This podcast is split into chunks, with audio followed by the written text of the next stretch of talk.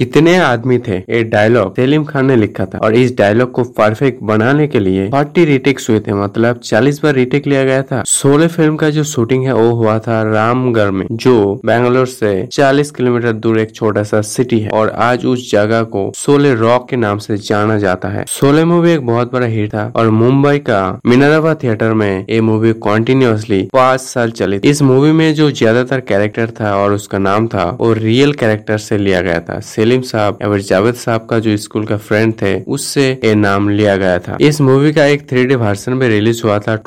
fourteen में जहाँ पे इसका ओरिजिनल वर्सन तैयार होने में तीन करोड़ रूपया लगा था वहाँ पे इसका थ्री वर्सन बनाने के लिए पच्चीस करोड़ का खर्च आया था सोलह मूवी में जो अमिताभ बच्चन का कैरेक्टर है वो पहले शत्रुघ्न सिन्हा को दिया गया था या उनको दिमाग में रखते हुए एक कहानी लिखा गया था लेकिन किसी कारण की वजह से शत्रुघ्न सिन्हा ने एक कैरेक्टर किया नहीं तो अमिताभ बच्चन को चांस मिल गया